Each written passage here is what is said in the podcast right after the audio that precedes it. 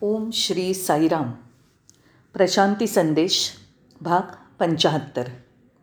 भगवान बाबांच्या चरणकमलांना वंदन. अशाच एका प्रसंगी स्वामींनी एक लहानशी गोष्ट सांगितली. ते म्हणाले की एकदा एक लहान राजपुत्र जंगलामध्ये हरवला होता. आणि तो राजपुत्र रानावनात राहणाऱ्या वन्य जमातीच्या लोकांना सापडला. त्या जमातीतल्या लोकांनी राजपुत्राला पकडून आपल्या नजरेखाली ठेवला होता. तो वयाने लहान होता आणि बरीच वर्ष त्या लोकांबरोबर राहिल्यामुळे तो त्यांच्यासारखाच जगायला वागायला लागला. तो स्वतःची ओळख पण विसरला. त्याचं हे असं जीवन बराच काळ चालू होतं. या मधल्या काळात काय झालं की तिथला राजा वृद्धापकाळामुळे मृत्यू पावला आणि सगळे मंत्री आता यापुढे राजा म्हणून कोणाची निवड करायची अशा पेचात पडले. काहीही असो न्यायशास्त्राप्रमाणे राजपुत्राला सिंहासनावर बसवावं असं त्या सगळ्यांना वाटत होतं. ते सगळे हरवलेल्या राजपुत्राला शोधण्यासाठी निघाले. सरतेशेवटी त्यांना घनदाट जंगलात राजपुत्राचा पत्ता लागला. इतक्या वर्षांनी मोठ्या झालेल्या राजपुत्रापर्यंत ते पोचले. त्यांनी त्याला पकडलं आणि म्हणाले तू असा कसा राहतोस? तू या वन्य रानटी लोकांबरोबर का भटकतोयस? तू आमच्या देशाचा राजा आहेस हे तुला माहिती आहे का? तुला हे माहीत नाही का की तू तुझा पिता गमावला आहेस तू आता राज्यात परत ये. त्यांनी त्याला समजावून सांगितलं समजूत घातली. जंगली माणसांबरोबरच एक होऊन तसंच वागणाऱ्या त्या राजपुत्राला अचानकपणे तो राजा असल्याचं आठवू लागलं आणि नंतर त्याने ताबडतोब रथ मागवण्याची आज्ञा केली. स्नान घालायला सांगितलं उंची कपडे मौल्यवान अलंकार घालण्याविषयी सांगितलं आणि नंतर एखाद्या राजपुत्रासारखा पोशाख परिधान करून तो रथात बसला आणि त्याच्या राज्यात परत आला. ही गोष्ट सांगून भगवान म्हणाले या राजपुत्राने स्वतःची ओळख हरवल्यामुळे तो जंगली माणसातलाच एक असल्यासारखा वागत होता. जेव्हा त्याला आठवण करून दिली गेली की तो त्यांच्यातला एक नाही आहे तर एका राज्याच्या मंत्रिमंडळाचा प्रजेचा राजपुत्र आहे. तेव्हा त्याला तो राजपुत्र असल्याचं आठवायला लागलं. म्हणजे त्याच्या विस्मरणामुळे त्याला तो रानटी जमातीमधलाच आहे असं वाटत होतं. जेव्हा त्याला आठवण करून दिली तो एका राज्याचा राजा आहे याचं स्मरण करून दिलं. तेव्हा त्याला स्वतःच्या मोठेपणाची उच्चस्थानाची मानाची जाणीव झाली. अगदी तसंच आपण गरीब आणि मर्त्य माणसांनी आपली खरी ओळख हरवली आहे स्वामी आपल्या सगळ्यांना दिव्यात्म स्वरूप लारा किंवा देवस्वरूप असं का म्हणतात? त्यामागे हेच कारण आहे. त्यामुळेच ते आपल्याला नेहमी सांगतात की आपणही परमेश्वराचे अंश आहोत.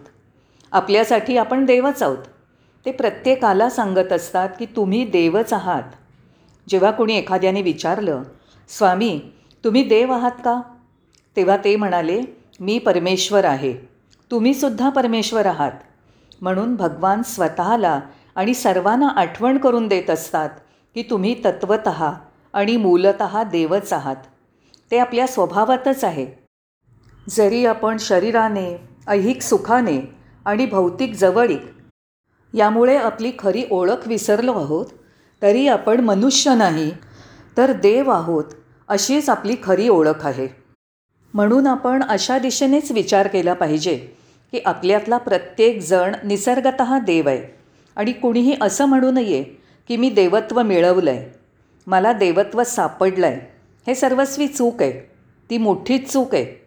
देवत्व ही काही मिळवण्याची गोष्ट नाही मुळीच नाही कारण तुम्ही निसर्गतःच देव आहात. दुसऱ्या शब्दात सांगायचं तर तत्त्वम असी म्हणजे असं की अहम ब्रह्मास्मी मी ब्रह्म आहे आणि तुम्हीसुद्धा तेच आहात एवढंच. तुम्ही देवच आहात. फक्त आपण डोळे उघडे ठेवून पाहिलं पाहिजे. भगवानांची प्रवचनं ऐकली पाहिजेत. मग आपण असं म्हणणार नाही की आम्ही देवत्व मिळवलं आहे किंवा मिळवत आहोत. हे शब्द खरोखरच निरर्थक आहेत. कारण मी जेव्हा म्हणतो की मी देवत्व मिळवलं आहे तर त्याचा अर्थ काय असतो? देवत्व हे तुमच्यापेक्षा वेगळं आहे. तुम्ही देवाच्या शोधात आहात आणि तो तुम्हाला सापडला आहे पण मूळ सत्य हे आहे की शोध घेणाराच स्वतःला सापडलेला असतो. जो सापडलेला असतो तो शोधणाऱ्याहून वेगळा नसतो हे आपल्याला समजलं पाहिजे. ज्याला तुम्ही शोधत आहात तेच तुम्ही आहात असं भगवान म्हणाले. एक प्रवासी म्हणून तुम्ही एका स्थळापासनं दुसऱ्या ठिकाणाकडे जायला निघता. जेव्हा तुम्ही तिथे पोचता तेव्हा तिथे स्थळ काळ असतो. पण तुमच्यातील देवत्वाची ओळख पटण्यासाठी स्थळ काळाची गरज नसते कारण मुळात तुम्हीच देवरूप आहात. आणि भगवान दुसरं उदाहरण देतात.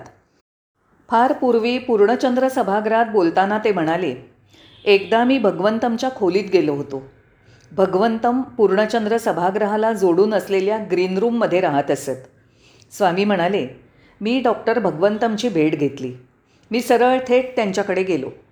मला दिसलं की भगवंतम खोलीभर काहीतरी शोधत होते. मी विचारलं भगवंतम तुम्ही काय शोधताय? तेव्हा भगवंतम म्हणाले स्वामी माझा चष्मा हरवला आहे तो मी शोधतोय. स्वामी मोठ्यांदा हसायला लागले आणि म्हणाले काय भगवंतम? तुम्ही आधीच चष्मा घातला आहेत चष्मा तर तुमच्या नाकावर आहे. तेव्हा भगवंतम सावध होऊन म्हणाले क्षमा करा स्वामी माझ्या डोळ्यावर चष्मा आहे आणि मी त्याच्याच शोधात आहे. ते उदाहरण देताना भगवान त्यांच्या प्रवचनात म्हणाले की तुम्ही परमेश्वर स्वरूप असूनही परमात्म्याच्या शोधात असता हे किती चुकीचं आहे. भगवानांनी दुसरं उदाहरण दिलं. एक स्त्री तिच्या गळ्यातील हरवलेल्या साखळीसाठी चिंताग्रस्त झालेली होती. सोन्याची साखळी म्हणजे खूप महाग होती. ती स्त्री शोधत असताना तिची सासू तिथे आली. तू काय शोधतीयेस? तिने विचारलं. ती स्त्री म्हणाली सासूबाई मी माझी मौल्यवान अशी सोन्याची साखळी हरवली आहे मी आता काय करू? सासू म्हणाली तू किती वेड्यासारखं बोलतीयेस. साखळी तुझ्या गळ्यातच असून ती तू घातलेलीच आहेस. नीट पहा. ओ. त्या सुनेला आपली चूक समजून आली. साखळी तिने घातलेली होती आणि ती त्या साखळीच्या शोधात होती किती मूर्खासारखी गोष्ट आहे ही. आपण स्वतः देव असून देवत्वाच्या शोधात असतो किती क्षुद्रपणा आहे. म्हणून स्वामी म्हणतात कोहम तू कोण आहेस? त्याचं उत्तर असं आहे सोहम तो मी आहे. तू आणि मी एकच आहोत. सोहम सोहम हे आपण आपल्या जीवनातील प्रत्येक श्वासाबरोबर म्हणत असतो. म्हणजेच तो मी आहे तो मी आहे. तो आणि मी एकच आहोत. तत् त्वम असी. म्हणून पवित्र ग्रंथात सांगितलं आहे स्वतःला ओळखा. तुम्ही कोण आहात ते ओळखा. त्यासाठी आपल्याला अंतर्दृष्टी असली पाहिजे एवढंच. अंतर्दृष्टी आपल्या योग्यतेच्या मापानं ते मोजू नये. आपण ते साध्य करण्याच्या दृष्टीने त्याच्याकडे पाहू नये. ते समजण्याकरता आपण एखाद्या आध्यात्मिक कार्याचा विचार करू नये. तुम्ही कोण आहात हे समजण्यासाठी तुम्ही खरोखरीच कोण आहात? कसे आहात? याकरता तुम्हाला कोणत्या साधनेची गरज आहे? तुम्ही कोणत्या गोष्टी आचरणात आणल्या पाहिजेत? दुसरीकडे काही लोक म्हणतात की कोणीतरी खूप खूप साधना केली त्यामुळे त्याला देवत्वाचा साक्षात्कार झाला. ती एक मोठी चूक आहे कारण ती गोष्ट साधनेवर अवलंबून नसते. जेव्हा तुम्ही म्हणता की तुमच्या साधनेने तुम्हाला देवत्व साध्य झालं याचा अर्थ काय? तुम्ही तुमच्या सोयीप्रमाणे देवत्वाला संकुचित केलं आहे त्याला तुम्ही बाजारातल्या एखाद्या वस्तूसारखं आणि त्याची किंमत पैशात देऊन विकत घेता येईल असं सवंग केलं आहे देवत्वाची किंमत असते असं तुम्हाला वाटतं का? ही किती क्षुद्र मनोवृत्ती आहे. कारण आपल्याला जीवनात व्यापार करायची सवय झाली आहे आणि त्याच दृष्टिकोनातनं देवत्वाचं मोजमाप केलं जात आहे तेव्हा तुमचं देवत्व समजायला आध्यात्मिक सराव किंवा साधना ही सरावाची तीव्रता सरावाचे प्रकार यावर अवलंबून नसते कारण तुम्हीच देव आहात. कठोर तपश्चर्या कडक साधना याची किंमत देऊन देवत्व मिळेल अशी तुमची कल्पना असते. आपण अशा सापळ्यात अडकायचं नाही हे आपल्याला समजलं पाहिजे. आणि दुसरा एक मुद्दा जो साहजिकच आपल्या मनाला जाणवतो तो असा की मला वाटतं की मी जी साधना करतो त्या साधनेपेक्षा मी मोठा आहे. मी इतरांना अशक्य असा शिस्तशीर मार्ग बघतो आणि त्यापेक्षा अवघड मार्ग मी निवडतो. म्हणजेच मी कोणताही मार्ग निवडला किंवा कोणतीही साधना केली तरी ती तुमच्यापेक्षा कमीच आहे हे आपल्याला समजलं पाहिजे आणि त्यातील तुम्ही म्हणजे शाश्वत चैतन्यमय देवत्वच आहे. हाच नियम आहे. मर्यादित गोष्ट तुम्हाला मर्यादित परिणामच देते. अशा मर्यादित प्रयत्नाने तुम्हाला अमर्याद देवत्व मिळू शकणार नाही. देवत्वापर्यंत पोचता येणार नाही. ते अशक्य आहे. देवत्व हे अमर्याद आहे.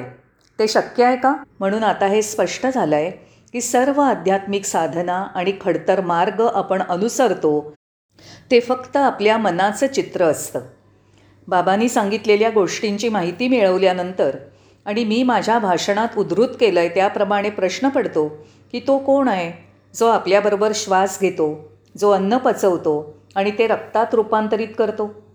आपल्या जन्माला आणि मृत्यूला कारण कोण असतो? अनेकानेक रूपं धारण करणारा तो कोण असतो? वृक्ष आणि पक्षी यांची रूपं धारण करू शकतो. आणि तसंच पाहिलं तर मानवी रूपात कोण प्रगट होऊ शकतो? तो कोण आहे? तोच तो परमेश्वर आहे. स्वतः परमेश्वरच. हे आपल्याला समजलं पाहिजे. पुढे पवित्र ग्रंथ सांगतात की शृण्वंतुम विश्वे अमृतस्य पुत्र. हा समजून घ्या की तुम्ही अमर्त्याचे पुत्र आहात. तुम्ही अनंताचे पुत्र आहात. शाश्वताचे पुत्र आहात. पण आपण मात्र स्वतःला क्षुद्र भिकारी याचक समजतो. हे किती दुर्दैवाचं आहे. हे भगवानांचे शब्द आहेत. ते माझं शिकवणं किंवा माझं भाषण नाही. नक्कीच नाही. मी फक्त त्यांना उद्धृत करतो आहे म्हणून काही लोक म्हणतात मी स्वामींना विसरलो आहे मी स्वामींपासून दूर गेलो आहे हे किती हास्यास्पद विधान आहे. तुम्ही स्वतःलाच विसरू शकाल का? तुम्ही स्वतः तुम्हाला विसरू शकणार नाही. आणि हा स्वतः म्हणजेच देव आहे तर मग तुम्ही भगवानांना कसं विसराल? अशक्य आहे. ती फक्त वेडगळपणाची विधानं आहेत. तुम्ही देवाला अंतरणार नाही कारण तुम्हीच परमेश्वर आहात. जेव्हा तुम्ही स्वतःला विसराल तेव्हा तुम्ही मनाला येईल तसं अर्थहीन विधान कराल. कारण तसं म्हणायला तुम्ही शिल्लकच नसाल. म्हणून आता हे स्पष्ट झालं आहे की परमेश्वराचा शोध घेणं बंद करावं. जेव्हा तुम्ही देवाचा शोध घेणं थांबवाल तेव्हा देव तुम्हाला तुमच्या अंतरातच सापडेल. भगवान बुद्धांच्या बाबतीत असंच घडलं होतं. परमेश्वराच्या शोधात त्यांनी सहा वर्ष घालवली. ज्या वेळेला बुद्धाने हे करायचं पूर्णपणे बंद केलं तेव्हा काय घडलं? त्याचं मन गळून पडलं अहंकार नष्ट झाला आणि मग तो निर्ममत्व आणि विरक्त अवस्थेला पोचला. अशा अवस्थेत दुसरं काहीही करायचं राहत नाही. अशा वेळेला भगवान बुद्धाला मुक्तावस्था प्राप्त झाली. ही बुद्धावस्था त्याला प्राप्त झाली तेव्हा त्याचं नाव बुद्ध नसून सिद्धार्थ असं होतं. तो बुद्ध झाला याचा अर्थ त्याने बुद्धावस्था म्हणजे विरक्ती आचरणात आणली. आता आपण अशा काही लोकांचा विचार करू ज्यांना आपण पूर्णपणे विरक्त झालो आहोत असं वाटतं. त्यांना वाटतं की ते योगी बनले आहेत. मुळीच नाही. कारण अशा योगी लोकांमध्ये आपण जगापासनं दूर गेल्यासारखी भावना झाली असते. का? त्यांना वाटतं की स्वर्गात सुख असतं. त्यांना असं वाटतं की मृत्यूनंतर त्यांना स्वर्गसुख आनंद मिळेल. हे निखालस वेडेपणाचं आहे. तुम्ही गृहस्थाश्रमी असा किंवा योगी असा. काहीही असलं तरी तुम्ही नेहमी सुखाचाच पाठपुरावा करीत असता. हे बरोबर नाही. म्हणजे तिथे ममत्व असं काही नसतं. तसंच दूरत्वही नसतं. ही विरक्ती आहे. अशा अवस्थेत त्यांना जागृतावस्थेत विश्रांती घेत सत्याची जाणीव झाली. कारण दीर्घकाळातील शोधामुळे त्यांचं शरीर थकलं होतं मन थकलं होतं. ते कोणत्याही प्रकारचे श्रम करू शकत नव्हते. जेव्हा ते विश्रब्ध झाले तेव्हा ते सर्व तणावातनं मुक्त झाले. बुद्धाच्या जीवनात असं सांगितलं गेलं आहे की जेव्हा त्याला बुद्धावस्था प्राप्त झाली तेव्हा आकाशातला शेवटचा तारा अदृश्य झाला. हे फक्त सूचक आहे. शेवटचा तारा म्हणजे मन. ते मनसुद्धा अदृश्य झालं. तेव्हा मनसुद्धा नाहीसं केल्यावरच देवत्व प्राप्त होतं. आणि देवत्व हे पूर्ण शांततेत पूर्ण रिकाम्या अवस्थेत मोकळ्या जागेत आणि शून्यावस्थेतच जाणवतं. आणखी एक उदाहरण. एकदा स्वामींनी त्यांचा तळहात पसरला आणि म्हणाले इथे काय आहे? स्वामी तो रिकामा आहे तिथे काही नाही. स्वामी म्हणाले तुम्ही किती चुकीचं बोलताय. काही नाही म्हणजे सर्व आहे. सर्व आहे म्हणजेच काही नाही. तुम्हाला इथे काहीच सापडणार नाही. पण हे काहीच नाही म्हणजेच सर्व आहे असं बाबा म्हणाले. म्हणून ह्या अशा काहीही नसण्याच्या स्थितीमध्ये या निरामय अवस्थेमध्ये आतल्या देवत्वाची ओळख पटेल. म्हणून देवत्व हे काहीही न करण्यात नैष्कर्म्यावर अवलंबून असतं. कारण तुम्ही जे जे करता ते मनाच्या सूचनेप्रमाणे करता आणि तुम्ही म्हणजे मन नसतं. देवत्व हे मनाच्या पलीकडे असतं. जेव्हा ते मनाच्या पलीकडे असेल तेव्हा मनाच्या सांगण्याप्रमाणे तुम्ही त्या अवस्थेत जाता. ते आपल्याला समजलं पाहिजे. त्यांनी प्रवचनात कस्तुरी मृगाचं दुसरं एक उदाहरण दिलं. तुम्हाला माहीत असेलच की कस्तुरी मृगाला एक सुगंध मिळालेला असतो. फार गोड सुगंध सर्वत्र दरवळतो. पण कस्तुरी मृगाला वाटतं की हा छान सुवास सुगंध कुठून दुसरीकडूनच येतोय. म्हणून कस्तुरी मृग सुगंधाच्या शोधात पळत राहतो. अगदी थकून जाईपर्यंत पळत राहतो. जेव्हा तो दमून जमिनीवर पडतो तेव्हा त्याचं नाक त्याच्या शरीराजवळ येतं आणि त्याला उमगतं की तो सुगंध बाहेरचा कुठचा नसून त्याच्या स्वतःच्या नाभीतूनच येत असतो. त्याचप्रमाणे परमेश्वराचा शोध घेण्यासाठी इकडे तिकडे धावाधाव करूनही देव कुठेच सापडणार नाही कारण तो तुमच्यात असतो. तुम्हीच तो देव आहात. म्हणून इकडे तिकडे धावण्याचं इतर लोकांच्या मागे धावण्याचं बंद करा आणि कठोर तपश्चर्या कडक साधना कठीण व्रत पाळणं हे बंद करूया. हा अक्षरशः मूर्खपणा आहे. काही लोकांना वाटतं की सतत उपास तापास केल्याने देवत्व प्राप्त होईल. हे दोन्ही चुकीचं आहे. उपास करण्याचा देवत्व ओळखण्याशी काही संबंध नसतो. तुम्ही त्यामुळे फक्त हाडांच्या सापळ्यासारखे कृश व्हाल इतकंच. देवत्वासाठीही किल्ली नाही. तिने देवत्वाची दारं उघडत नसतात. याशिवाय काही लोकांना वाटतं की ते सतत शीर्षासनाप्रमाणे डोक्यावर चालू शकतील. बरं. आहे त्याला वाटत असतं की अशा त्रासदायक आणि क्लिष्ट मार्गाने वागल्यास त्याला देवत्वाचं आकलन होईल. हेही अगदी मूर्खपणाचं आहे. त्याचा अर्थ इतकाच की ज्या गोष्टी अशक्य असतात अशा त्रासदायक गोष्टी कराव्यात असं त्याच्या मनाला वाटतं. अशा अशक्य गोष्टी करण्याने मनातला अहंकार वाढू लागतो. मी कोणी विशेष आहे आणि कुणीही करू शकला नाही ते मी करू शकतो असं मनाला वाटायला लागतं. म्हणून अनैसर्गिक गोष्टींचा अवलंब करून तुम्हाला आतल्या देवाची ओळख किंवा जाणीव होणार नाही कारण तो देव तुमच्यातच आहे आणि तुम्हीच देव आहात. म्हणून अशा अनैसर्गिक पद्धती आपण अनुसरायला नकोत. त्याचं अनुकरण करायला नको. समजा मी तुम्हाला तुमचं नाक कुठे आहे असं विचारलं तर तुम्ही तुमचा हात डोक्याकडे नेऊन नाकाकडे निर्देश कराल. तर मी कशी मदत करू? हे मला कसं समजेल? तुम्ही थेट नाक दाखवून हे माझं नाक असं दाखवलं पाहिजे. जर तुम्ही अशा पद्धती अनुसरणार असाल तर ते तुमचं अज्ञानच दाखवलं जाईल. हे आपण समजून घेऊया. अशा अशक्य गोष्टी तुम्ही करता कारण तुमच्यातील अहंकाराला त्या हव्या असतात. त्या अहंकाराला आवडतात. अशा वेगळ्या पद्धतीने अशक्य गोष्टी केल्याने अहंकाराला बळकटी येते. अहंकाराला अशा अवघड गोष्टी करण्यात आनंद होतो. म्हणून आपण तसं करू नये. सगळ्या सोप्या गोष्टी केवळ अहमभावाने अवघड केल्या जातात असं बाबा म्हणतात. बोलता बोलता बाबांनी गुलाब पुष्पाच्या पाकळ्या हातात धरल्या आणि ते म्हणाले पहा या पाकळ्या किती गुळगुळीत किती नरम मऊ आणि किती नाजूक असून हाताळायला किती साध्या आहेत. तसंच देवत्व समजून घेण्यासाठी खूप खूप साधा आणि सोपा मार्ग आहे असं बाबा म्हणतात. म्हणून जेव्हा बाबा म्हणतात की ह्या गोष्टी समजण्याचा मार्ग साधा सोपा आहे तर आपण अशा कठोर कडक अवघड साधनेच्या पद्धती का अनुसराव्यात? आपण तसं का करावं? आणि आपला प्रवास का थांबवावा? माणसं एका ठिकाणाहून दुसऱ्या ठिकाणी जातात. तुम्हाला कुठे जायचं आहे तुम्ही आज जा. बाहेर जाऊ नका. तुमच्या बाहेर जाण्याला मर्यादा नाहीत. तुम्हाला तिथे काहीच सापडणार नाही. कारण शोधणारा हाच सापडलेला असतो. निरीक्षकाचंच निरीक्षण होतं. द्रष्टा हाच पाहिलेला असतो. श्रोता हाच श्राव्य असतो.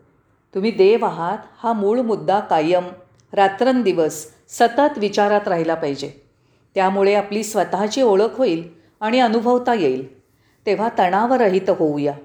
आपलं मन मोकळं करूया. विचाररहित होऊ द्या स्वामींच्या अतुलनीय नामाच्या आणि भजनाच्या आनंदात रंगून जाऊया. ध्यानधारणेच्या मार्गात आपलं मन तल्लीन होऊन जाऊ द्या या मनाच्या अशा अवस्थेमध्ये आपल्याला आतील देवत्व समजून येईल. हा या धर्माचा आहे तो त्या धर्माचा आहे.